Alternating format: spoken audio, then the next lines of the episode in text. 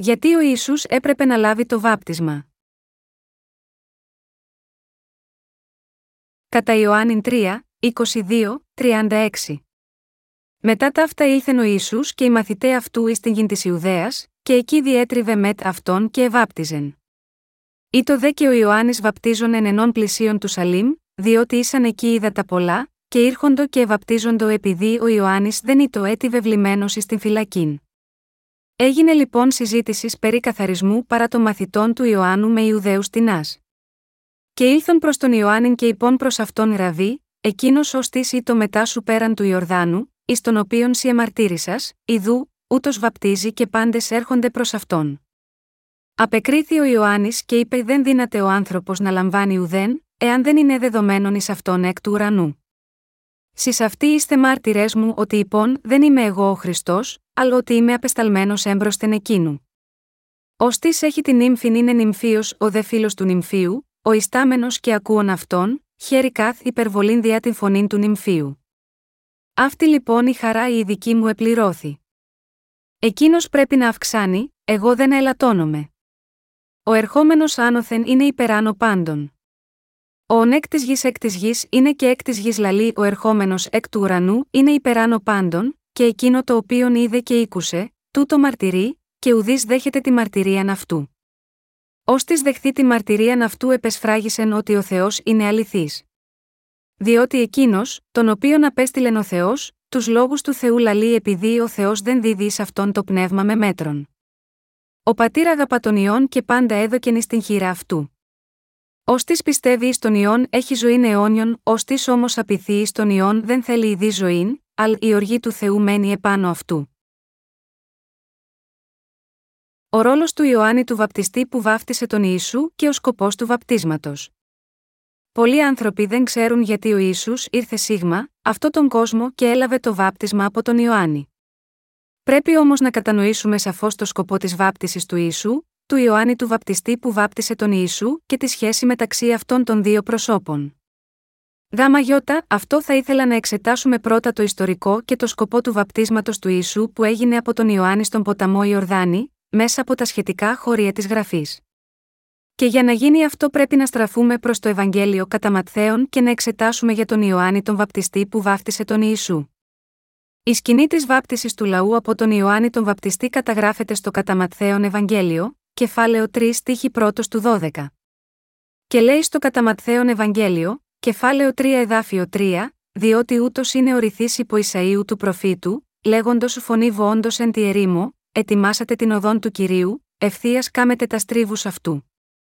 Και ο στίχος 11 λέει: Εγώ μεν σας βαπτίζω εν είδα τη μετάνιαν, ο δε ο πίσω μου ερχόμενος είναι ισχυρότερός μου, του οποίου δεν είμαι άξιος να βαστάσω τα υποδήματα, αυτός θέλει σας βαπτίσει εν πνεύματι Αγίο και πύρη. Ο Ιωάννης ο βαπτιστής ζούσε ζωή που διέφερε από τους άλλους ανθρώπους καθώς έφυγε στην έρημο φορώντας ρούχα από τρίχες καμήλας και έτρωγε ακρίδες και μέλι. Αυτός κατήγγειλε τις αμαρτίες των Ισραηλιτών. Τους είπε να επιστρέψουν στον Θεό από την αμαρτία της λατρείας των ειδόλων. Μετανοήστε. Ετοιμάστε την οδό του κυρίου. Το μήνυμα του Ιωάννη έλεγε στους Ισραηλίτες πως έπρεπε να γυρίσουν από την λατρεία των ξένων ειδόλων και να προετοιμαστούν για να δεχθούν τον Μεσσία, επειδή ο Ιησούς Χριστός ο σωτήρας όλης της ανθρωπότητας θα ερχόταν στον κόσμο. Ο Ιωάννης ο Βαπτιστής ήταν ο υπηρέτης του Θεού που στάλθηκε σίγμα, αυτό τον κόσμο έξι μήνες πριν από τον Ιησού. Γνώριζε ήδη ότι ο Σωτήρας, ο Μεσσίας, θα αναλάμβανε όλες τις αμαρτίες του κόσμου δεχόμενος το βάπτισμα και στο μέλλον θα τις έπλαινε.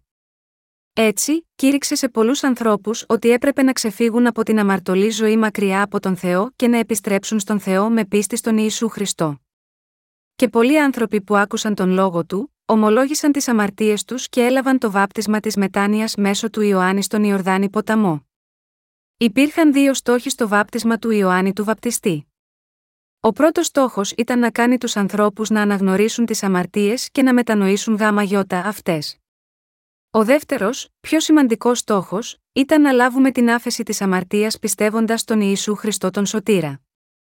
Αλλά υπήρχαν πολλοί άνθρωποι που ήθελαν να λάβουν το βάπτισμα μόνο για την προσωρινή άνεσή τους, χωρίς σαφή κατανόηση του σκοπού του βαπτίσματος από τον Ιωάννη τον Βαπτιστή. Τέτοιοι ήσαν οι Φαρισαίοι και οι Σαβδουκαίοι. Ο Ο Ιωάννης ο βαπτιστής τους είπε: Γεννήματα εχιδνών, τη έδειξεν εις εσάς να φύγετε από τις μελούσει οργής, κάμετε λοιπόν καρπούς αξίους της μετανία, και μη φανταστείτε να λέγετε καθ εαυτούς, Πατέρα έχομεν τον Αβραάμ, διότι σας λέγω ότι δύναται ο Θεός εκ των λίθων τούτων να αναστήσει τέκνα ει τον Αβραάμ. Κατά Ματθαίων 3, 7, 9. Για τους ανθρώπους στο χώρο της πολιτικής, εκείνους που λάτρευαν τα είδωλα, και τους ανθρώπους που δεν πίστευαν στον Θεό και αντίθετα λάτρευαν άλλους θεούς παρ, όλο που ήταν Ισραηλίτες, ο Ιωάννης ο Βαπτιστής είπε αυτό το λόγο προειδοποίησης: Μην περιοριστείτε μόνο στα τελετουργικά και απομακρυνθείτε από τη λατρεία των άλλων θεών. Και πιστέψτε με την καρδιά σας τον Ιησού που θα καθαρίσει όλες τις αμαρτίες σας με μιας με την εξηλαίωση των αμαρτιών σας. Ποια είναι η αληθινή μετάνοια, η αληθινή μετάνοια είναι να στραφούμε στον Θεό από τη λανθασμένη πορεία της απιστίας που προέρχεται από μια λάθος πίστη, και να αποδεχθούμε το Ευαγγέλιο της άφεσης της αμαρτίας που ο Ιησούς Χριστός έχει δώσει. Ο Ιωάννης ο Βαπτιστής εκπλήρωσε το ρόλο της μεταστροφής των Ισραηλιτών από το λάθος δρόμο και τους έκανε να μετανοήσουν ειλικρινά ενώπιον του Θεού, και εκ των προτέρων είδε ότι στο μέλλον ο Ισού θα αναλάμβανε τις αμαρτίες όλων των ανθρώπων μέσω του βαπτίσματος στη θέση τους. Αυτός είναι ο λόγος για τον οποίο είπε ότι πρέπει να σωθούν από όλες τις αμαρτίες πιστεύοντας τον Ιησού ως σωτήρα τους. Αυτό είναι το πιο σημαντικό σημείο που είπε ο Ιωάννης ο βαπτιστής μέσα στην έρημο. Πιστεύετε ότι το βάπτισμα που έλαβε ο Ιησούς είναι το βάπτισμα που πήρε όλες τις αμαρτίες μας; Το πρώτο πράγμα που έκανε ο Ιησούς κατά τη διάρκεια της δημόσιας ζωής του, ήταν να δεχθεί το βάπτισμα από τον Ιωάννη τον βαπτιστή προκειμένου να αναλάβει όλες τις αμαρτίες της ανθρωπότητας. Και η πόρτα του ουρανού άνοιξε την ημέρα που Ιησούς έλαβε το βάπτισμα της εξηλαίωσης από τον Ιωάννη τον βαπτιστή. Το Ευαγγέλιο του ουρανού που λέει ότι θα σωθούμε από όλες τις αμαρτίες πιστεύοντας τον Ιησού ως σωτήρα, άρχισε από εκείνη τη στιγμή. Έτσι, μπορούμε να πούμε ότι η δημόσια ζωή του Ιησού άρχισε με το βάπτισμά του. Και η σκηνή της βάπτισης του ίσου στο κατά 3 και 15 ήταν η ίδια μέθοδος με την τοποθέτηση των χεριών όπως το σύστημα θυσιών της παλαιάς διαθήκης, Λεβιτικών 4, 27, 31, Λεβιτικών 1, 1, 3. Κάθε λόγος και στην καινή και στην παλαιά διαθήκη στις γραφές έχουν το αντίστοιχο τμήμα τους, όπως καταγράφεται στον Ισαία 34, 16, ζητήσατε εν το βιβλίο του κυρίου και αναγνώσατε ουδέν εκ τούτων θέλει λήψη, ουδέν θέλει είστε χωρίς του συντρόφου αυτού διότι αυτό το στόμα του κυρίου προσέταξε, και αυτό το πνεύμα αυτού συνήγαγε ταύτα. Ο αρχιερέας όταν πρόσφερε τη θυσία προς τον Θεό στην παλαιά διαθήκη, μεταβίβαζε τις αμαρτίες του λαού θέτοντας τα δύο του χέρια στον αποδιοπομπαίο τράγο στο κεφάλι του. Το αντίστοιχο μέρος στην καινή διαθήκη είναι όταν ο Ισού πήρε όλες τις αμαρτίες της ανθρωπότητας δεχόμενος το βάπτισμα από τον Ιωάννη, ο οποίος ήταν ο αντιπρόσωπος όλης της ανθρωπότητας και απόγονος του αρχιερέα Αρών. Το έργο της σωτηρίας που ο Ιησούς εκπλήρωσε με το Ευαγγέλιο του Ήδατος και του Πνεύματος ήταν το θέλημα του Θεού που είχε προβλεφθεί από τον καιρό της παλαιάς διαθήκης. Όπως είπα, οι άνθρωποι της παλαιάς διαθήκης μετέφεραν τις αμαρτίες τους μίας ημέρας ή ενός έτους πάνω στο ζώο της θυσίας, με την τοποθέτηση των χεριών. Τα άτομα που διέπραξαν τις αμαρτίες λάβαιναν την άφεση των αμαρτιών, όταν το ζώο που ανέλαβε τις αμαρτίες έχινε το αίμα και πέθαινε στη θέση των αμαρτωλών. Κατά τον ίδιο τρόπο, ο Ισού ήρθε σίγμα, αυτό τον κόσμο στις αρχές της εποχής της καινής διαθήκης και εκπλήρωσε τον λόγο αναλαμβάνοντας τις αμαρτίες ολόκληρης της ανθρωπότητας, όπως ήταν προφητευμένο στον Ισαία 53, 1, 7 βαπτιζόμενος από τον Ιωάννη τον Βαπτιστή στη θέση όλων των αμαρτωλών. Τι είδους άνθρωπος, λοιπόν, ήταν ο Ιωάννης ο Βαπτιστής που βάφτισε τον Ιησού, ο Ιωάννης ο Βαπτιστής ήταν απόγονος του Αρών που επιλέχθηκε ως ο τελευταίος αρχιερέας και έγινε ο αντιπρόσωπος της ανθρωπότητας που ο Θεός έστειλε σίγμα, αυτό τον κόσμο και ήταν ο υπηρέτης του Θεού που στάλθηκε σίγμα, αυτό τον κόσμο έξι μήνες πριν από τον Ιησού για να μαρτυρήσει την αλήθεια. Ότι ο Ιησούς Χριστός θα έρθει στον κόσμο και θα λάβει όλες τις αμαρτίες του κόσμου δεχόμενος το βάπτισμα από τον ίδιο. Όλες οι αμαρτίες μας μεταβιβάστηκαν στον Ιησού με μιας, όταν ο Ισού έλαβε το βάπτισμα μέσω του Ιωάννη το 30 μετά Χριστόν. Ο τρόπος της άφεσης της αμαρτίας για όλους τους αμαρτωλούς άνοιξε με αυτό το έργο. Πρέπει να επιστρέψουμε στον Ιησού, που είναι ο κύριος του Ευαγγελίου της άφεσης της αμαρτίας και να λάβουμε τον καθαρισμό όλων των αμαρτιών με μιας με πίστη στον Ιησού που έλαβε το βάπτισμα προσωπικά στη σάρκα του, για να σώσει όλους τους αμαρτωλούς της ανθρωπότητας από την αμαρτία. Η αληθινή σκιά του καθαρισμού της αμαρτίας ήταν η τοποθέτηση των χεριών στην παλαιά διαθήκη και το αληθινό αντίτυπο της είναι το βάπτισμα του Ιησού στην καινή διαθήκη. Θα εξετάσουμε πιο προσεκτικά το βάπτισμα του Ιησού που ανέλαβε όλες τις αμαρτίες του κόσμου. Εδώ το βάπτισμα που έλαβε ο Ιησούς από τον Ιωάννη τον Βαπτιστή σήμαινε να καθαριστεί, να ταφεί, να μεταβιβάσει. Όπως υπονοεί η έννοια του λόγου, η πράξη του Ιησού να δεχθεί το βάπτισμα από τον Ιωάννη τον Βαπτιστή σημαίνει ότι ανέλαβε τις αμαρτίες του κόσμου με μιας. Έτσι, αυτό σημαίνει, όλες οι αμαρτίες του κόσμου μεταβιβάστηκαν πάνω στον Ιησού. Μέσα από το βάπτισμα, όλες οι αμαρτίες μας μεταβιβάστηκαν στον Ιησού και όλη η ανθρωπότητα μπόρεσε να λάβει την κάθαρση από την αμαρτία. Για να το επαναλάβω αυτό, οι αμαρτίες του κόσμου μεταβιβάστηκαν στον Ιησού και πλήρωσε το τίμημα για τις αμαρτίες στη θέση μας πεθαίνοντας στον Σταυρό, επειδή ο Ιησούς έλαβε το βάπτισμα της ανάληψης των αμαρτιών και, κατά συνέπεια, ο Ιησούς μπόρεσε να δώσει την ευλογία της άφεσης των αμαρτιών σε όλους όσοι πιστεύουν σίγμα, αυτή την αλήθεια. Το βάπτισμα του Ιωάννη του Βαπτιστή στον Ιησού ήταν το βάπτισμα της εξηλαίωσης που πραγματοποιήθηκε με τον ίδιο τρόπο της τοποθέτησης των χεριών στην παλαιά διαθήκη. Η τοποθέτηση των χεριών στην παλαιά διαθήκη παραπέμπει στο γεγονός ότι ο Ισού Χριστός θα ερχόταν στον κόσμο για να καθαρίσει όλες τις αμαρτίες του κόσμου με μιας δεχόμενος το βάπτισμα. Ο Ιωάννης ο Βαπτιστής μαρτύρησε το γεγονός ότι ο Ισού ήταν ο σωτήρας, δίνοντας το βάπτισμα της μεταβίβασης των αμαρτιών πάνω στον Ιησού, και ο Ιησούς μπόρεσε να σώσει όλους εμάς από τις αμαρτίες μας αναλαμβάνοντας όλες τις αμαρτίες της ανθρωπότητας επάνω στο σώμα του, δεχόμενος το βάπτισμα από τον Ιωάννη τον Βαπτιστή με τη μορφή της τοποθέτησης των χεριών. Όπως ο αρχιερέας της Παλαιάς Διαθήκης τοποθετούσε τα χέρια του στο κεφάλι του αποδιοπομπαίου τράγου την ημέρα της εξηλαίωσης, ο Ιωάννης ο Βαπτιστής στην καινή διαθήκη έβαλε τα δύο χέρια του στο κεφάλι του Ιησού και του έκανε το βάπτισμα της μεταβίβασης των αμαρτιών του κόσμου. Από τη στιγμή που ο Ιησούς βγήκε από το νερό μετά την πλήρη εμβάπτιση στο νερό και τελείωσε η βάπτισή του, η φωνή του Θεού Πατέρα ήρθε από τον ουρανό. Ούτως είναι ο ιό μου ο αγαπητός, εις τον οποίον ευηρεστήθην κατά Ματθαίων 3 και 17. Ο ίδιος ο πατέρας Θεός μαρτύρησε το Ευαγγέλιο της άφεσης των αμαρτιών με αυτόν τον τρόπο.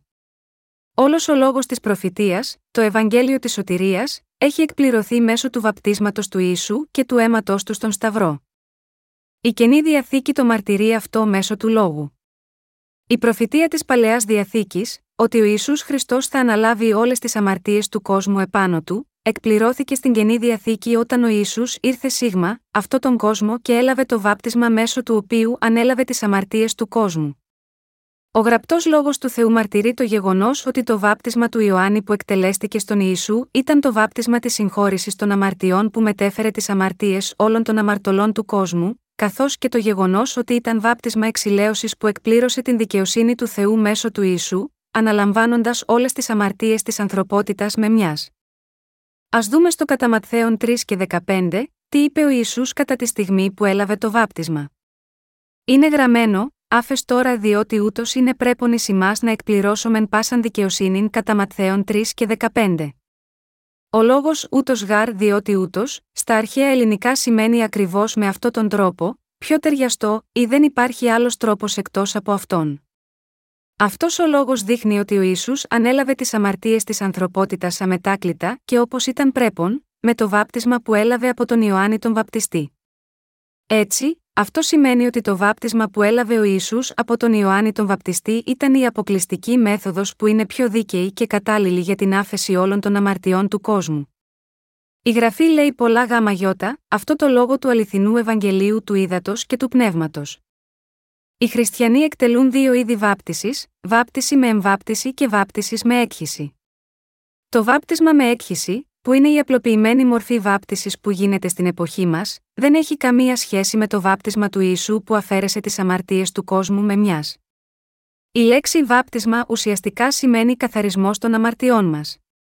Αλλά, η απλοποιημένη βάπτιση στην εποχή μας σημαίνει μόνο ότι το άτομο που βαφτίστηκε έχει γίνει χριστιανός. Ο Ιησούς ανέλαβε όλες τις αμαρτίες της ανθρωπότητας μέσω του βαπτίσματος που έλαβε.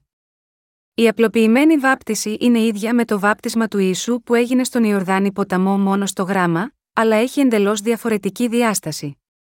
Όπως και στην παλαιά διαθήκη, η πραγματική βάπτιση μετέφερε τις αμαρτίες των ανθρώπων πάνω στα ζώα της θυσίας με την τοποθέτηση των χεριών στο κεφάλι τους, και ο κύριος μας ανέλαβε τις αμαρτίες της ανθρωπότητας με μιας, δεχόμενος το βάπτισμα με τη μορφή της τοποθέτησης των χεριών από τον Ιωάννη τον Βαπτιστή. Ο Ιησούς έλαβε τέτοιο βάπτισμα από τον Ιωάννη τον Βαπτιστή και εκπλήρωσε πάσα δικαιοσύνη, όλα με τον να καρφωθεί στο σταυρό με όλες τις αμαρτίες του κόσμου. Οι μαθητές του Ιησού που πίστευαν σίγμα, αυτό το γεγονός φώναξαν στους Εβραίους, μετανοήσατε λοιπόν και επιστρέψατε, διά να εξαλειφθώσινε αμαρτίες σας, διά να έλθωση κερία αναψυχής από της παρουσίας του κυρίου, πράξεις 3 και 19. Ο τρόπος που η ανθρωπότητα μπορεί πραγματικά να γίνει χωρίς αμαρτία, είναι με πίστη στον Ιησού πιστεύοντας το βάπτισμα που έλαβε από τον Ιωάννη τον Βαπτιστή και το αίμα του Σταυρού.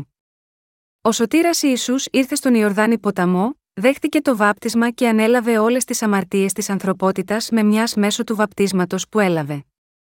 Έτσι, η γραφή λέει ότι έχουμε αναγεννηθεί με τη λήψη της σωτηρίας από την αμαρτία, πιστεύοντας το βάπτισμα του Ιησού που ανέλαβε όλες τις αμαρτίες ολόκληρης της ανθρωπότητας και στο αίμα στον Σταυρό που περιέχει την πραγματική κρίση της αμαρτίας. Ο λόγος από το κατά 3, 13, 17, λέει: Τότε έρχεται ο Ισού από της Γαλιλαίας εις τον Ιορδάνην προς τον Ιωάννην διά να βαπτιστεί υπ' αυτού. Ο δε Ιωάννης εκόλει ένα αυτόν, λέγον: Εγώ χρίαν έχω να βαπτιστώ υπό σου, και σι έρχεσαι προς εμέ, αποκριθείς δε ο Ισού είπε προς αυτόν άφες τώρα διότι ούτως είναι πρέπον ει να εκπληρώσομεν πάσαν δικαιοσύνην. Τότε αφήνει αυτόν. Και βαπτιστής ο Ισού ανέβη ευθύς από του ύδατος και ιδού, νύχθησαν εις αυτόν οι ουρανοί, και είδε το πνεύμα του Θεού καταβαίνον ως περιστεράν και ερχόμενον επ αυτόν και ιδού φωνή εκ των ουρανών, λέγουσα ούτως είναι ο ιό μου ο αγαπητός, εις τον οποίον ευηρεστήθην. Στην παλαιά διαθήκη οι άνθρωποι μεταβίβαζαν τις αμαρτίες τους στα ζώα της θυσίας με την τοποθέτηση των χεριών, και στην καινή διαθήκη ο Ισού πήρε όλες τις αμαρτίες της ανθρωπότητας με μιας βαπτιζόμενος από τον Ιωάννη τον Βαπτιστή. Η φράση διότι ούτως είναι πρέπον ει να εκπληρώσουμε πάσαν δικαιοσύνη από το κατά Ματθαίον 3 και 15, σημαίνει ότι ο Ιησούς εκπλήρωσε τη δικαιοσύνη του Θεού δεχόμενος το βάπτισμα που έπλυνε τις αμαρτίες όλων των ανθρώπων. Έτσι συνεπώς μας έδωσε τη σωτηρία της άφεσης της αμαρτίας. Στο κατά Λουκάν, κεφάλαιο 1 αναφέρει ότι ο Ζαχαρίας, ο πατέρας του Ιωάννη του Βαπτιστή, ήταν ένας ιερέας από την τάξη Αβιά, απόγονος του Ααρών. Γιατί ο Θεός έστειλε σίγμα, αυτό τον κόσμο τον Ιωάννη τον Βαπτιστή, απόγονο του Ααρών, ο Θεός έστειλε τον Ιωάννη τον Βαπτιστή ώστε αυτός να μεταβιβάσει όλες τις αμαρτίες του κόσμου στον Ιησού. Κάθε λόγος στι γραφές έχει το αντίστοιχο τμήμα του, Ισαΐας 34, 16. Το Λεβιτικό 16, 29, 30 μιλά για το τελετουργικό της ημέρας της εξηλαίωσης. Εκείνη την εποχή ξεχώριζαν μια μέρα του χρόνου και ο αρχιερέας Ααρών, που ήταν ο αντιπρόσωπος των Ισραηλιτών, εκτελούσε την τοποθέτηση των χεριών της Χάρης, που μετέφερε στον αποδιοπομπαίο τράγο όλες τις αμαρτίες του λαού.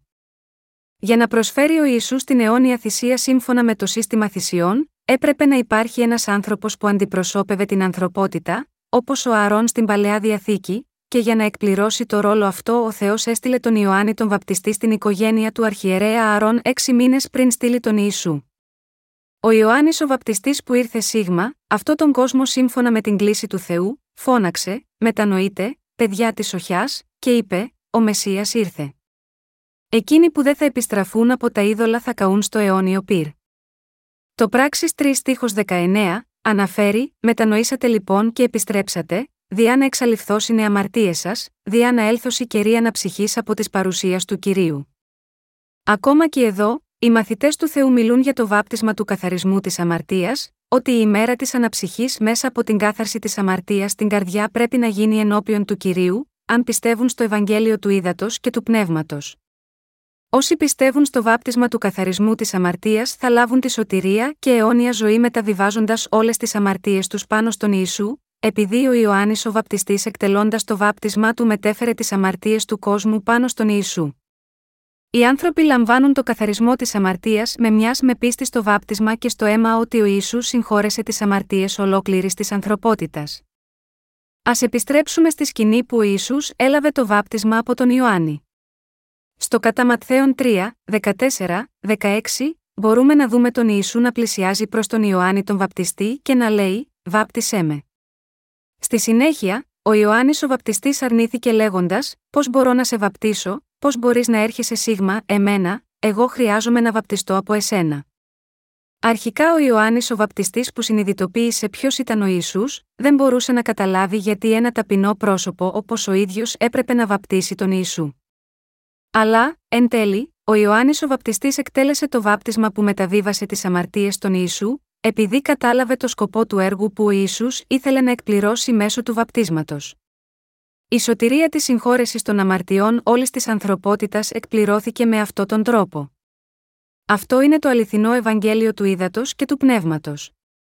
Ο Ιωάννης ο Βαπτιστής είπε στον Ιησού στο κατά 3 και 14, Πώς μπορώ εγώ να βαπτίσω εσένα, όταν εγώ είμαι εκείνος που χρειάζομαι να βαπτιστώ από εσένα, αλλά ο Ιωάννης ο Βαπτιστής έπρεπε να βαφτίσει τον Ιησού για να αναλάβει πάνω του όλες τις αμαρτίες του κόσμου, προκειμένου να εκπληρώσει τον λόγο που ήταν προφητευμένος στην παλαιά διαθήκη.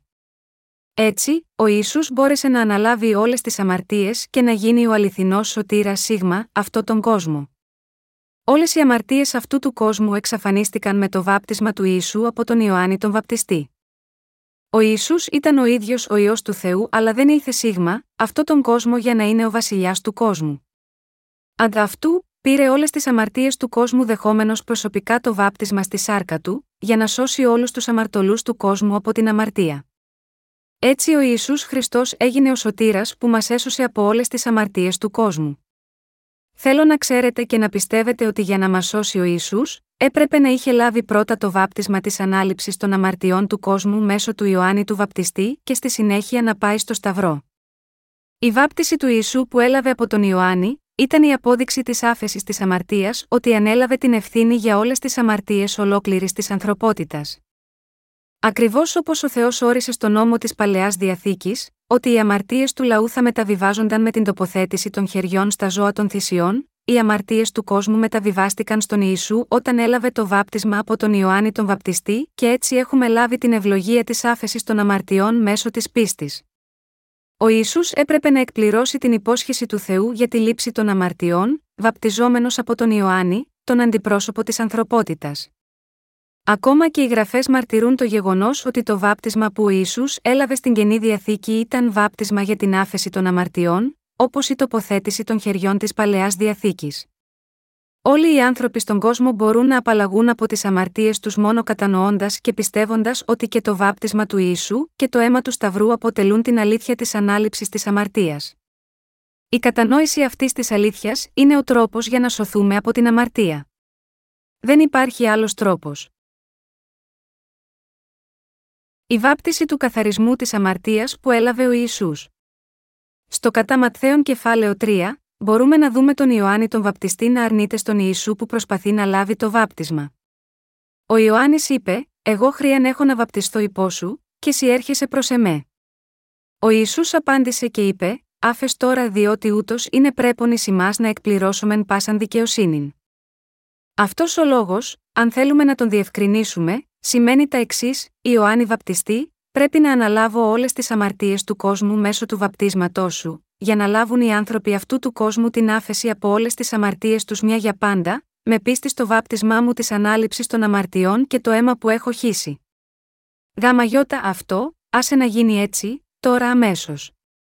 Μετά από αυτή τη διαδικασία ο Ιησούς Χριστός έλαβε το βάπτισμα της ανάληψης της αμαρτίας, από τον Ιωάννη και το Ευαγγέλιο της άφεσης της αμαρτίας ξεκίνησε σίγμα, αυτό τον κόσμο από την εποχή εκείνη. Όλες οι αμαρτίες του κόσμου μεταβιβάστηκαν στο κεφάλι του Ιησού Χριστού τη στιγμή που ο Ιωάννης ο βαπτιστής πραγματοποίησε το βάπτισμα της ανάληψης των αμαρτιών στον Ιησού. Και όλοι όσοι πιστεύουν στην άφεση των αμαρτιών μέσω του ύδατος και του πνεύματος που ο Ιησούς εκτέλεσε, γίνονται παιδιά του Θεού Πατέρα επειδή ο Ιησούς, ο οποίος ανέλαβε τις αμαρτίες μας, πέθανε στον Σταυρό στη θέση μας και τώρα κάθεται στα δεξιά του θρόνου του Θεού Πατέρα. Το Ευαγγέλιο της άφεσης των αμαρτιών μέσω του ύδατος και του πνεύματος ξεκίνησε όταν ο Ισού Χριστός ήρθε σίγμα, αυτό τον κόσμο και έλαβε το βάπτισμα του για να αναλάβει τις αμαρτίες του κόσμου με αυτόν τον τρόπο. Ο Απόστολος Παύλος καταγράφει στην προ Γαλάτα 3 και 27, επειδή όσοι ευαπτίστητε εις Χριστόν, Χριστόν ενεδίθητε.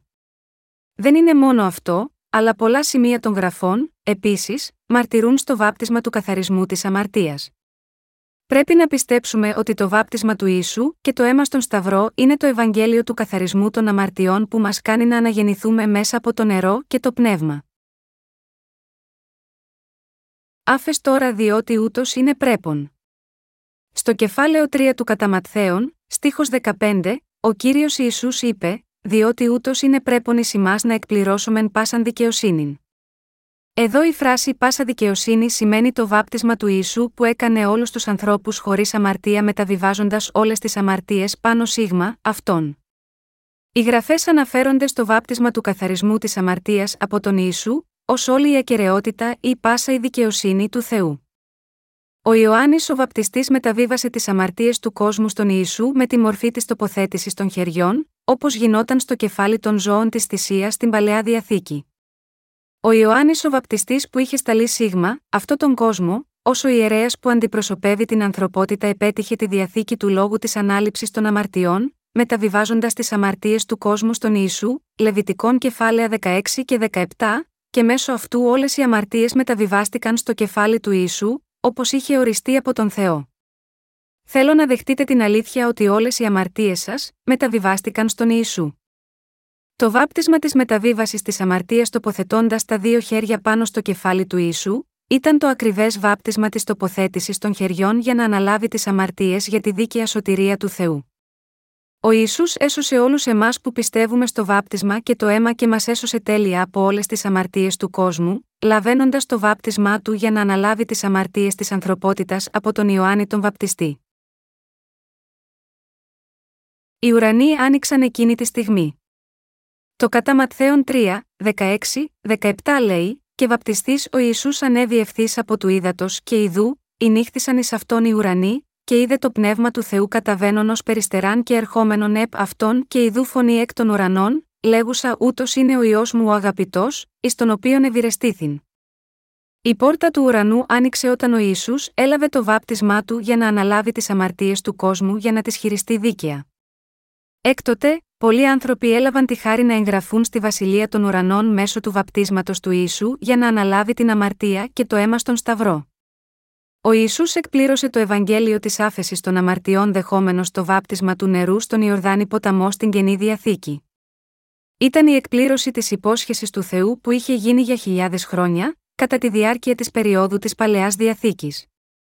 Όλες οι αμαρτίες αυτού του κόσμου μεταβιβάστηκαν πάνω στη σάρκα του Ιησού τη στιγμή που έλαβε το βάπτισμα από τον Ιωάννη. Αυτό σημαίνει ότι όλες οι αμαρτίες της ανθρωπότητας συγχωρήθηκαν, σύμφωνα με το θέλημα του Θεού Πατέρα. Συνεπώς, όλη η ανθρωπότητα έλαβε τη σωτηρία από τις αμαρτίες του κόσμου. Ο Ιησούς, που ανέλαβε όλες τις αμαρτίες του κόσμου, σήκωσε τις αμαρτίες μας και πήγε στο σταυρό του Γολγοθά για να πληρώσει το τίμημα για τις αμαρτίες μας, παρ όλο που αρχικά εκείνος δεν είχε αμαρτία. Κατά τη διάρκεια των τριών ετών της δημόσιας ζωής του μετά την λήψη του βαπτίσματος, κήρυξε το Ευαγγέλιο ότι έφερε τις αμαρτίες του κόσμου μέσω του βαπτίσματος που έλαβε. Κήρυξε το Ευαγγέλιο της Αλήθειας, στο βάπτισμα της ανάληψης της αμαρτίας και στο αίμα σε όλους τους αμαρτωλούς όπου και να πήγαινε, λέγοντας: Θάρι, τέκνον συγκεχωρημένε είναι η σε αμαρτίες σου. Στο Ευαγγέλιο κατά Ιωάννην, κεφάλαιο 8 στίχος 11, ο Ισού είπε στη γυναίκα που πιάστηκε να μοιχεύει, ούτε εγώ σε καταδικάζω. Αυτό σημαίνει ότι δεν μπορούσε να την καταδικάσει, επειδή είχε αναλάβει ακόμα και την αμαρτία της μοιχείας. Αυτό σημαίνει ότι ο Ισού, ο οποίος ανέλαβε όλες τις αμαρτίες, ήταν ο μόνος ο οποίος θα λάβαινε την κρίση για τις αμαρτίες του κόσμου. Κατά τη διάρκεια των τριών χρόνων της δημόσιας ζωής του, ο Ιησούς μαρτύρησε στους αμαρτωλούς που ήταν ταραγμένοι και συνθλίβονταν από τις αμαρτίες τους, ότι οι αμαρτίες τους είχαν ήδη συγχωρηθεί. Αυτό επειδή ο ίδιος ήταν ο σωτήρας που ανέλαβε τις αμαρτίες των αμαρτωλών μέσω του βαπτίσματός του. Ο Ιησούς, που ανέλαβε όλες τις αμαρτίες του κόσμου στο σώμα του με το βάπτισμα της ανάληψης των αμαρτιών, έπρεπε να λάβει τη φοβερή ποινή του Σταυρού για την πληρωμή όλων των αμαρτιών. Ο Ιησούς σκέφτηκε τον τρομακτικό πόνο της τιμωρίας του Σταυρού που επρόκειτο να λάβει, γάμα γιώτα, αυτό είπε στον Θεοπατέρα, Πατέρα μου, αν είναι δυνατόν, ας φύγει από εμένα αυτό το ποτήρι. Αν και έχω αναλάβει τις αμαρτίες του κόσμου δεχόμενος το βάπτισμα, δεν υπάρχει άλλος τρόπος εκτός από το θάνατο μου. Όπως είπα στην εισαγωγή αυτού του κηρύγματος, το βάπτισμα του Ιησού ήταν ο ίδιος τύπος με το τελετουργικό της τοποθέτησης των χεριών στην παλαιά διαθήκη. Επειδή έκοβαν πάντα το λαιμό του ζώου, που ανέλαβε την αμαρτία με την τοποθέτηση των χεριών και προσέφερε το αίμα της θυσίας στην παλαιά διαθήκη, ο ίσου, ο οποίος ανέλαβε τις αμαρτίες της ανθρωπότητας μέσω του βαπτίσματος με τον ίδιο τρόπο της τοποθέτησης των χεριών, σίγουρα έπρεπε να χύσει το αίμα της θυσίας. Ο Ισού το γνώριζε αυτό από την αρχή, αλλά επίσης κατανοούσε πόσο τρομακτική ήταν η ποινή του Σταυρού που ο Ισού επρόκειτο να υποφέρει στο μέλλον, επειδή είχε το ίδιο σώμα με τους ανθρώπους. Ο Ιησούς προσευχήθηκε ακόμα και μέχρι που ο υδρότας του μετατράπηκε σε αίμα από το φόβο και την αγωνία για τα μεγάλα δεινά, αλλά ο Ιησούς δεν υποχώρησε ως το τέλος. Έτσι πήγε για δεύτερη φορά και προσευχήθηκε, λέγοντας «Πάτερ μου, εάν δεν είναι δυνατόν τούτο το ποτήριο να παρέλθει απ' εμού χωρίς να πει ο αυτό, γεννηθεί το το θέλημά σου» κατά Ματθαίων 26, 42. Στη συνέχεια, ήπια το ποτήρι της ποινής του Σταυρού με υπακοή. Ο Ισού, ο οποίος ανέλαβε όλες τις αμαρτίες του κόσμου επάνω του μέσω του βαπτίσματός του, πλήρωσε την ποινή για την αμαρτία πεθαίνοντας στον Σταυρό με αυτόν τον τρόπο και ελευθέρωσε όλη την ανθρωπότητα από όλες τις αμαρτίες τους και έσωσε όλους όσοι πιστεύουν στο Ευαγγέλιο του ύδατο, του αίματος και του πνεύματος. Ο Ισού έπρεπε να πεθάνει στον Σταυρό, σε αντικατάσταση του συνόλου της ανθρωπότητας μόνο επειδή είχε λάβει το βάπτισμα. Δεδομένου ότι η γραφή λέει, διότι ο μισθός της αμαρτίας είναι θάνατος, το δε χάρισμα του Θεού ζωή αιώνιος δια Ιησού Χριστού του κυρίου ημών, Ρωμαίους 6 και 23, ο Ιησούς έλαβε τον αντιπροσωπευτικό θάνατο που θα έπρεπε να υποστούν, διότι η ποινή για κάθε αμαρτία είναι θάνατος. Ο Θεός εκπλήρωσε τη σωτηρία μέσω του Ιησού, τον λόγο της διαθήκης για τους ανθρώπους που πίστευαν στον Θεό.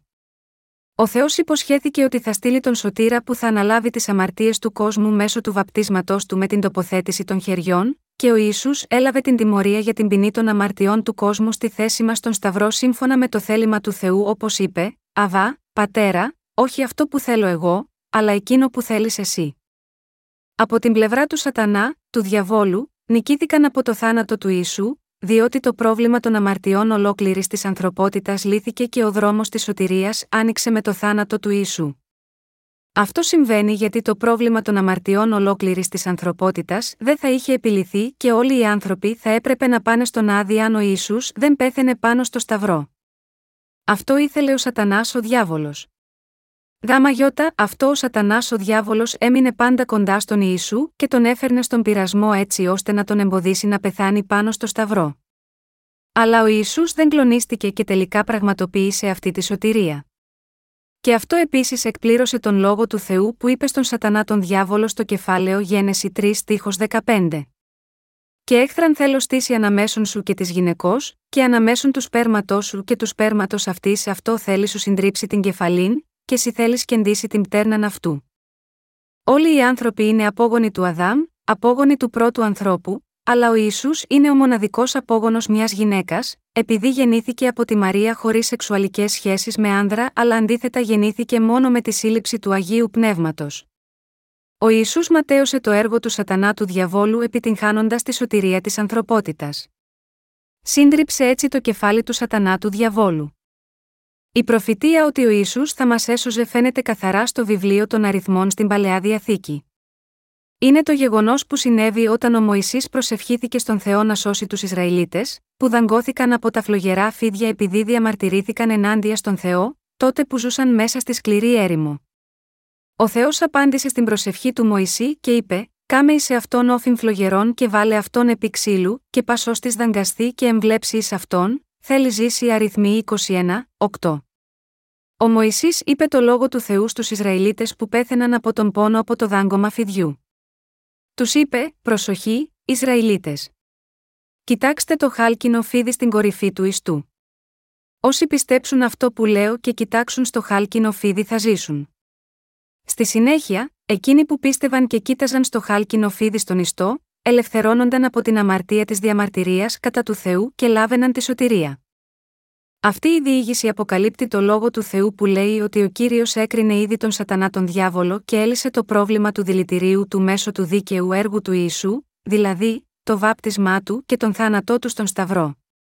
Και αυτή η διήγηση ήταν επίσης η προφητεία του Ιησού, που έμελε να έρθει στον κόσμο και να λάβει το βάπτισμα της εξηλαίωσης, και να λάβει την ποινή για την αμαρτία στη θέση των αμαρτωλών.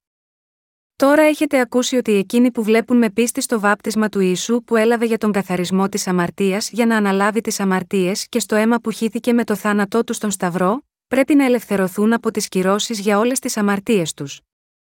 Το αληθινό Ευαγγέλιο που ο κύριος μας έχει δώσει είναι το Ευαγγέλιο που λέει: Πρέπει να πιστέψουμε στον κύριο που ήρθε σίγμα, αυτό τον κόσμο και πήρε όλες τις αμαρτίες του κόσμου λαβαίνοντας το βάπτισμά του για να αναλάβει τις αμαρτίες, έχεις αίμα από τον θάνατο στο Σταυρό για την ποινή των εν λόγω αμαρτιών, και αναστήθηκε και πάλι από το θάνατο και μας έσωσε τέλεια, για να μπορούμε να σωθούμε από όλες τις αμαρτίες. Θα ζήσεις αν κοιτάξεις με πίστη. Ανάμεσα στους ανθρώπους που είχαν δαγκωθεί από το φίδι, ενώ διαμαρτύρονταν εναντίον του Θεού, στο βιβλίο των αριθμών, όσοι άκουσαν τον λόγο του Μωυσή και κοίταξαν στο χάλκινο φίδι στην κορυφή του ιστού, οι πληγές τους από το δάγκωμα του φιδιού θεραπεύονταν πλήρως μέσω της πίστης τους. Έτσι, οι άνθρωποι που πιστεύουν στο βάπτισμα του ίσου και το αίμα τους στον Σταυρό αυτές τις μέρες, μπορούν επίσης να θεραπευτούν εντελώς από τις αμαρτίες και τις ποινές τους σε μια στιγμή. Αλλά εκείνοι που δεν πιστεύουν κάτι τέτοιο, δεν μπορούν να λάβουν σωτηρία από τις αμαρτίες τους, με τον ίδιο τρόπο όπως και εκείνος ο λαός, οι οποίοι πεισματικά δεν πίστεψαν στον λόγο του Θεού και δεν κοίταξαν το χάλκινο φίδι στο ιστό, πέθαναν τελικά καθώς το δηλητήριο του φιδιού εξαπλωνόταν σε όλο τους το σώμα. Ακριβώς όπως ο λόγος γράφει στο κατά Ιωάννη 3 και 16 διότι τόσον ηγάπησε ο Θεός των κόσμων, και όπως λέει στο κατά Ιωάννη 3 και 14, και καθώς ο Μωυσής ύψωσε τον όφινεν τη ερήμο, ούτω πρέπει να υψωθεί ο ιό του ανθρώπου. Ο Ισού Χριστός, ο οποίος ανέλαβε όλες τις αμαρτίες του κόσμου μέσω του βαπτίσματός του της εξηλαίωσης, έπρεπε να κρεμαστεί ψηλά στον Σταυρό και, κατά συνέπεια, εξηλαίωσε όλες τις αμαρτίες μας χωρίς να μείνει κανένα υπόλοιπο.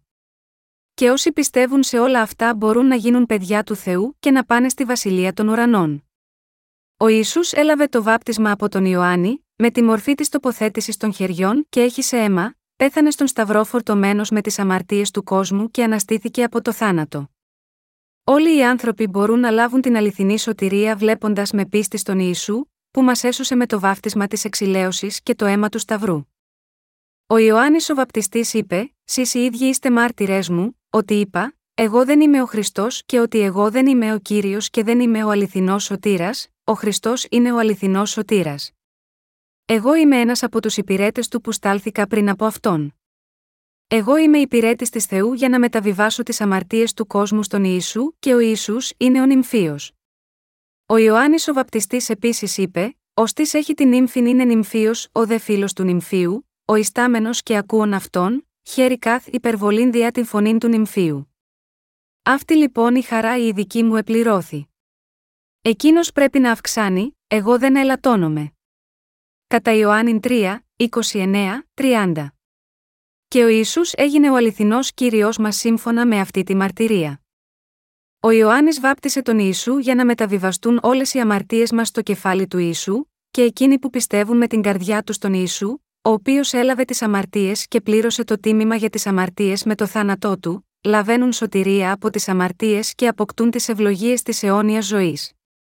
Ο Θεός έδωσε ένα τέτοιο Ευαγγέλιο του βαφτίσματος και του αίματος που κάνει δίκαιους όλους τους αμαρτωλούς με πίστη. Μέσω αυτού, όλοι όσοι πιστεύουν στο βάπτισμα του Ιησού που έγινε για να αναλάβει την αμαρτία και το αίμα στον Σταυρό, σώζονται. Πρέπει να λάβετε την τέλεια άφεση των αμαρτιών πιστεύοντας αυτό το Ευαγγέλιο με τις καρδιές σας. Η αληθινή προσευχή μπορεί να προσφέρεται με πίστη στο βάπτισμα του Ιησού που καθαρίζει τις αμαρτίες του κόσμου. Ακόμα και οι υπηρέτες του Θεού, δεν μπορούν απλά να βαφτίζουν ή να προσεύχονται για κανέναν. Προσεύχονται και βαφτίζουν μόνο εκείνους που πιστεύουν στο βάπτισμα του καθαρισμού της αμαρτίας και το αίμα του Σταυρού ως απόδειξη της πίστης τους. Όταν ένας λειτουργός βαπτίζει έναν αναγεννημένο άγιο, που πιστεύει στο Ευαγγέλιο του Ήδατος και του Πνεύματος, βάζει πρώτα τα χέρια του στο κεφάλι του Αγίου και προσεύχεται ως εξής: Θεέ μου, θέλω να ευλογήσεις αυτό τον αδελφό, η αδελφή, και στο σώμα και στο πνεύμα, έτσι ώστε να μπορεί να υπηρετήσει πιστά σε όλη τη ζωή του. Αυτή η προσευχή γίνεται με βάση την προπόθεση ότι ο λειτουργός και εκείνος που δέχεται το βάπτισμα πιστεύουν με την καρδιά του στο Ευαγγέλιο του βαπτίσματος και το αίμα του Ιησού. Αλλά για ποιο λόγο οι άνθρωποι λαμβάνουν το βάπτισμα, το βάπτισμα είναι το σημάδι ότι όλες οι αμαρτίες μου έχουν μεταβιβαστεί στον Ιησού μέσω του βαπτίσματος που έλαβε ο Ιησούς, και ότι πέθανα μαζί του όταν ο Ιησούς Χριστός πέθανε στον Σταυρό και αναστήθηκα μαζί του, όταν ο Ιησούς αναστήθηκε. Έτσι, όταν κάποιος λαμβάνει το βάπτισμα που είναι παρόμοιο με το βάπτισμα που έλαβε ο Ιησούς, τώρα ομολογεί ότι έχει λάβει σωτηρία πιστεύοντας εντελώς το βάπτισμα του Ιησού και το αίμα του Ιησού που χύθηκε στον Σταυρό. Η τελετή της βάπτισης στο νερό γίνεται για τον λόγο αυτό. Εκείνοι που πιστεύουν με τις καρδιές τους ότι το βάπτισμα που ο Ισού είχε λάβει ήταν το βάπτισμα για την αμνίστευση των αμαρτιών τους, μπορούν να λάβουν το βάπτισμα στο όνομα του Θεού Πατρός, του Ιού και του Αγίου Πνεύματος. Αυτό συμβαίνει επειδή στην πραγματικότητα έχουν ήδη σωθεί από όλες τις αμαρτίες του κόσμου. Ο πραγματικός σκοπός της τελετουργίας του βαπτίσματος είναι για τους βαπτισμένους να επιβεβαιώσει ότι έχουν γίνει νέα κτίσματα και ο παλαιός τους εαυτός είναι νεκρός. Όπως είναι γραμμένο στο Β Κορινθίους 5 και 17, όθεν εάν της είναι εν Χριστώ είναι νέον κτίσμα τα αρχαία παρήλθον, ιδού, τα πάντα έγιναν νέα. Η ζωή της πίστης αφού λάβουμε την άφεση των αμαρτιών, πρέπει να είναι πίστη που πιστεύει και ακολουθεί όλο τον γραπτό λόγο του Θεού. Δεν πρέπει να ζούμε έξω από την πίστη μας, σύμφωνα με τα προσωρινά συναισθήματά μας. Η αληθινή πίστη αντιπροσωπεύει την πεποίθησή μας ότι ο Ιησούς πήρε όλες τις αμαρτίες μας μέσω του βαπτίσματος της ανάληψης των αμαρτιών. Μέσα από το βάπτισμα που έλαβε από τον Ιωάννη, ο Ιησούς καθάρισε και ανέλαβε όλες τις αμαρτίες μας που είναι τόσο μεγάλες και πυκνές, όπως το σύννεφο και η ομίχλη. Και έλαβε την ποινή του Σταυρού για την αμαρτία. Και επί τρία χρόνια πριν σταυρωθεί, κήρυξε το Ευαγγέλιο ως ο αμνός του Θεού, και επίσης έδωσε μαρτυρία στο γεγονός ότι ήταν Θεός, κάνοντας το έργο του Θεού Πατέρα. Πρέπει να πιστέψουμε με την καρδιά μας ότι ο κύριος ανέλαβε όλες τις αμαρτίες μας μέσω του βαπτίσματος της ανάληψης της αμαρτίας και να ζούμε κάθε μέρα επιβεβαιώνοντας αυτό μέσω του γραπτού λόγου. Ακόμα και αν κάποιος είναι αναγεννημένος μέσω του Ευαγγελίου του Ήδατος και του Πνεύματος, μπορεί να σκεφτεί, πώς μπορώ να μην έχω αμαρτία όταν δεν μπορώ παρά να διαπράττω αμαρτία καθημερινά, όταν αυτό ζει μια ζωή που κατευθύνεται από το σαρκικό πνεύμα. Έτσι, αυτοί που έχουμε λάβει την άφεση των αμαρτιών, πρέπει να απαλλαγούμε από τις υποκειμενικές σκέψεις μας και να υπηρετήσουμε τον Θεό με πίστη στον λόγο του και να υπηρετούν το Ευαγγέλιο του ύδατο και του πνεύματος, ενώ ζούμε σίγμα, αυτό τον κόσμο. Αυτή είναι η ζωή των ανθρώπων που έχουν λάβει την άφεση των αμαρτιών και αυτή είναι η αληθινή πίστη. Ο Ιωάννης ο Βαπτιστής δήλωσε ότι ο Ισού που εξηλαίωσε τις αμαρτίες του κόσμου είναι ο αμνός του Θεού ο έρον την αμαρτίαν του κόσμου, κατά Ιωάννη 1 και 29, και ότι σήκωσε τις αμαρτίες που θα διαπράξουν αύριο, καθώς και όλες τις αμαρτίες που έχουν διαπράξει μέχρι σήμερα. Ακριβώς σύμφωνα με τη μαρτυρία του, γεννηθήκαμε από τη μήτρα της μητέρας μας με όλη την πρώτη ύλη της αμαρτίας και με όλες τις μικρές και μεγάλες αμαρτίες που έχουμε διαπράξει σίγμα, αυτό τον κόσμο από τη γέννησή μας όλες εκείνες οι αμαρτίες μεταβιβάστηκαν στον Ιησού την ίδια στιγμή που αυτός έλαβε το βάπτισμα από τον Ιωάννη. Πρέπει να επαληθεύουμε πρακτικά το βάπτισμα της ανάληψης της αμαρτίας που ο Ιησούς έλαβε μέσω των γραφών και να εφαρμόζουμε αυτό το Ευαγγέλιο στην καθημερινή μας ζωή. Και πρέπει να πιστέψουμε με την πεποίθηση πως όχι μόνο οι αμαρτίες που έχουμε διαπράξει έχουν μεταφερθεί πάνω στον Ιησού Χριστό, αλλά και ότι ο Ισού μετέφερε όλες τις αμαρτίες που έχουμε διαπράξει στη διάρκεια της ζωής μας μέσα από το βάπτισμα της εξηλαίωσης.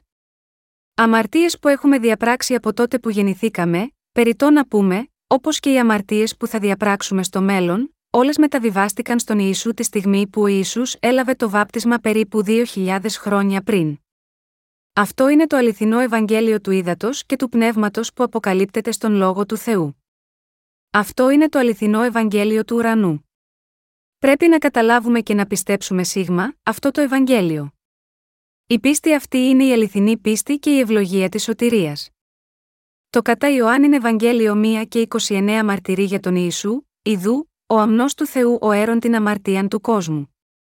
Και οι γραφές επίσης λένε, και εκείνο το οποίον είδε και ήκουσε, τούτο μαρτυρεί, και ουδής δέχεται τη μαρτυρίαν αυτού. Ω της δεχθεί τη μαρτυρίαν αυτού επεσφράγισεν ότι ο Θεός είναι αληθής κατά Ιωάννη 3, 32, 33. Όσοι πιστεύουν στο βάπτισμα της συγχώρησης των αμαρτιών και το αίμα του Σταυρού, ως αλήθεια, λαμβάνουν σωτηρία από όλες τις αμαρτίες του κόσμου.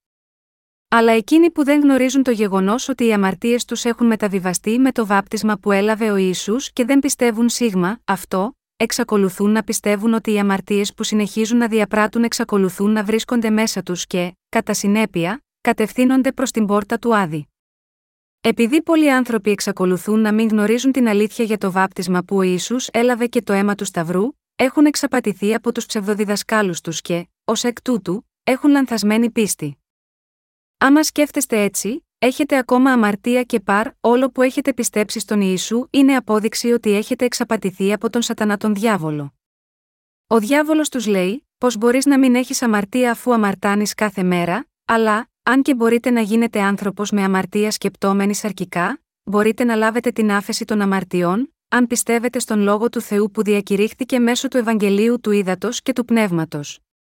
Ο πονηρός διάβολος εξαπατά τους ανθρώπους που δεν πιστεύουν, λέγοντας: Είσαι αμαρτωλός επειδή πράττεις αμαρτία κάθε μέρα. Αλλά μπορούμε να ξεπεράσουμε αυτό τον πειρασμό του διαβόλου, αν έχουμε γίνει ήδη άνθρωποι χωρίς αμαρτία, πιστεύοντας το βάπτισμα και το αίμα του Ιησού. Νομίζετε πως είστε ακόμα αμαρτωλός παρ, όλο που πιστεύετε στον Ιησού, εμείς που πιστεύουμε στο Ευαγγέλιο του Ήδατος και του Πνεύματος δεν έχουμε αμαρτία. Ο Ιησούς καθάρισε όλες τις αμαρτίες μας μέσω του βαπτίσματός Του και του αίματός Του. Στην πραγματικότητα δεν μπορούμε ποτέ να πούμε ότι δεν έχουμε αμαρτία, όταν κοιτάζουμε τα πράγματα που κάνουμε, ενώ ζούμε σίγμα αυτό τον κόσμο. Όμως, έχουμε λάβει την πραγματική άφεση των αμαρτιών πιστεύοντας στη σωτηρία του με το Ευαγγέλιο του βαφτίσματο και του αίματος του Ιησού. Φτάσαμε να ξέρουμε ότι δεν υπάρχει αμαρτία μέσα μας, όταν πιστεύουμε απόλυτα στο βάπτισμα του Ιησού για τη συγχώρηση των αμαρτιών και το αίμα του Σταυρού. Εμείς τραγουδάμε, Έχω λάβει την άφεση των αμαρτιών. Έχετε λάβει την άφεση των αμαρτιών μέσω του βαπτίσματος του Ιησού. Έχω σωτηρία, έχει σωτηρία, και θέλουμε να μοιραστούμε το Ευαγγέλιο με ενθουσιασμένη και χαρούμενη καρδιά. Έτσι ακριβώς καθοδηγούμαστε από το Άγιο Πνεύμα. Επαναλαμβάνω το γεγονός ότι ο άνθρωπος που έχει αναγεννηθεί, δεν έχει αμαρτία επειδή υπάρχει το βάπτισμα του Ιησού της εξηλαίωσης και η αξία του αίματος.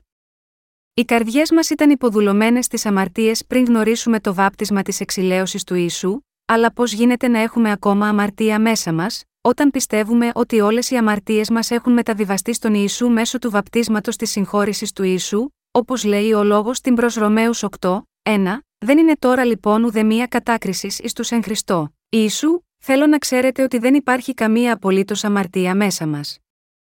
Ο λόγος του Θεού επιβεβαιώνει τη σωτηρία του Ιησού, λέγοντας: Αυτή είναι η διαθήκη, την οποία θέλω κάμει προς αυτούς μετά τας ημέρας εκείνας, λέγει ο κύριος: Θέλω δώσει τους νόμους μου εις τας καρδίας αυτών και θέλω γράψει αυτούς επί των διανιών αυτών Εβραίους 10 και 16.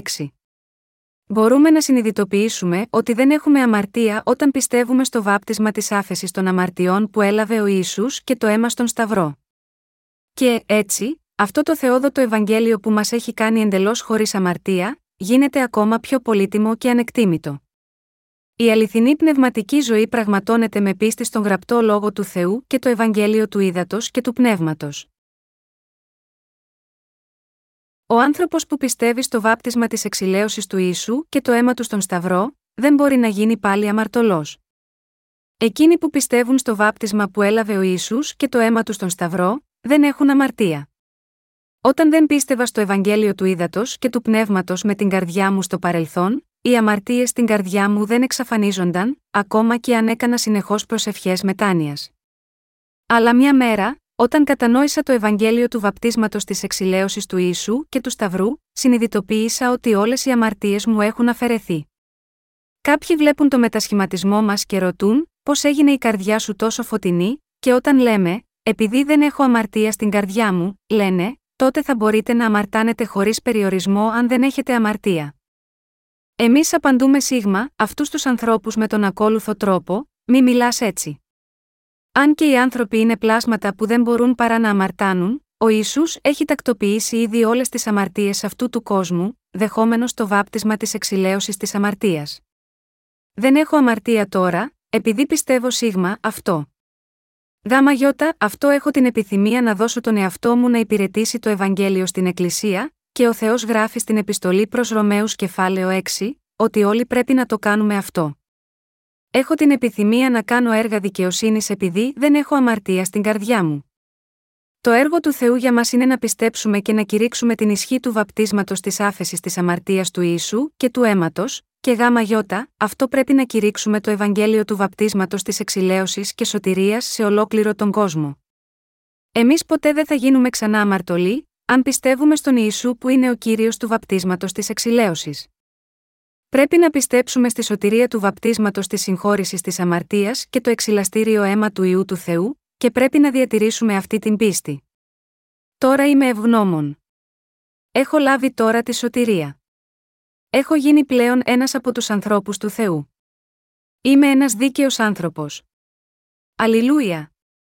Μπορείτε να φανταστείτε τη χαρούμενη έκφραση του Θεού, καθώς κοιτάζει σε τέτοιους ανθρώπους της πίστης. Οι γραφές λένε: Τι λοιπόν θέλομεν πει, θέλομεν επιμένει εν τη αμαρτία, διά να περισσεύσει η χάρη, μη γέννητο ημί, ή την εσαπεθάνομεν κατά την αμαρτίαν, πώς θέλομεν ζήσει πλέον εν αυτή, προς Ρωμαίους 6, 1, 2. Και επίσης, τι λοιπόν, θέλουμε να αμαρτήσει διότι δεν είμαι θα υπονόμων, αλλά υπό χάριν, μη γέννητο. Δεν εξεύρετε ότι ισόντι να παριστάνετε εαυτούς δούλους προς υπακοήν, είστε δούλοι εκείνου εις τον οποίον υπακούετε, ή της αμαρτίας προς θάνατον ή της υπακοής προς δικαιοσύνην, χάρη όμως εις τον Θεόν, διότι υπήρχετε δούλοι της αμαρτίας, πλην υπηκούσατε εκ καρδίας εις των τύπων της διδαχής, εις τον οποίον παρεδόθητε, ελευθερωθέντες δε από της αμαρτίας, εδουλώθητε εις την δικαιοσύνην ανθρωπίνος λέγω διά την ασθένεια της αρκό σα.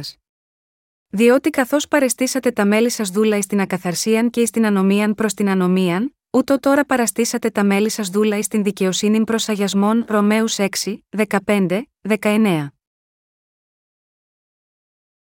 Ποιος λαμβάνει το άγιο πνεύμα του Θεού; Εκείνοι που λαμβάνουν την ουράνια ευλογία είναι οι άνθρωποι που έχουν λάβει τη σωτηρία από όλες τις αμαρτίες πιστεύοντας το Ευαγγέλιο του Ήδατος και του Πνεύματος, το Ευαγγέλιο του Βαπτίσματος του Ιησού και το αίμα του. Στις πράξεις Αποστόλων, κεφάλαιο 2 εδάφια 38, 39, λέει πως οι άνθρωποι έλαβαν το άγιο πνεύμα, και ο Πέτρος είπε προς αυτούς μετανοήσατε, και ας βαπτιστεί έκαστος ημώνης στο όνομα του Ιησού Χριστού εις άφεσιν αμαρτιών, και θέλετε λάβει την δωρεάν του Αγίου Πνεύματος. Διότι προς εσάς είναι η επαγγελία και προς τα τέκνα σας και προς πάντας τους εις μακράν, όσους αν προσκαλέσει κύριος ο Θεός ημών. Το να βαπτιστείς στο όνομα του Ιησού Χριστού σημαίνει να πιστεύουμε ότι εκείνος ανέλαβε όλες τις αμαρτίες μας και, ως εκ τούτου, να λάβουμε τον καθαρισμό της αμαρτίας με πίστη. Έχουμε λάβει το άγιο πνεύμα που ο Θεός δίνει ως δώρο όταν πιστεύουμε στο βάπτισμα του Ιησού που ανέλαβε τις αμαρτίες όλου του κόσμου και το αίμα του στον Σταυρό. Το άγιο πνεύμα έρχεται στις καρδιές μας, την ίδια στιγμή που είναι σαφές ότι πιστεύουμε στο βάπτισμα και το αίμα του Ιησού με την καρδιά μας. Το άγιο πνεύμα του Θεού έρχεται στις καρδιές των αναγεννημένων τη στιγμή που θα καταλάβουν και θα πιστέψουν στο γεγονός ότι όλες οι αμαρτίες τους έχουν μεταβιβαστεί μέσω του βαπτίσματος του Ιησού Χριστού και ότι όλες οι καταδίκες τους έχουν εξαλειφθεί μέσω της τιμωρίας του Ιησού στο Σταυρό. Έτσι, το άγιο πνεύμα μαρτυρεί για εμάς όταν πιστεύουμε στο βάπτισμα και το αίμα του Ιησού ως τον λόγο της σωτηρίας μας, και λέει: Ναι, αυτό είναι σωστό. Το άγιο πνεύμα μαρτυρεί, σωστό δεν έχετε αμαρτία. Πιστεύετε ότι ο Ισού έλαβε το βάπτισμα για να σβήσει όλες τις αμαρτίες σας και ότι το πρόσωπο που έχει σε αίμα στον Σταυρό δεν είναι άλλο από τον ιό του Θεού. Πρέπει τώρα να πιστεύουμε με τις καρδιές μας την αλήθεια του Ευαγγελίου του Ήδατος και του Πνεύματος που λέει ότι ο Ισού έλαβε το βάπτισμα του καθαρισμού της αμαρτίας και έσωσε όλους εμάς πεθαίνοντας τον Σταυρό στη θέση μας τότε γνωρίζουμε ότι το πνεύμα του Θεού κατοικεί μέσα στις καρδιές όλων όσοι πιστεύουν στο βάπτισμα που αφαίρεσε την αμαρτία και το αίμα του Σταυρού. Ευχαριστώ τον Θεό πιστεύοντας το Ευαγγέλιο του Ήδατος και του Πνεύματος με την καρδιά μου. Αλληλούια!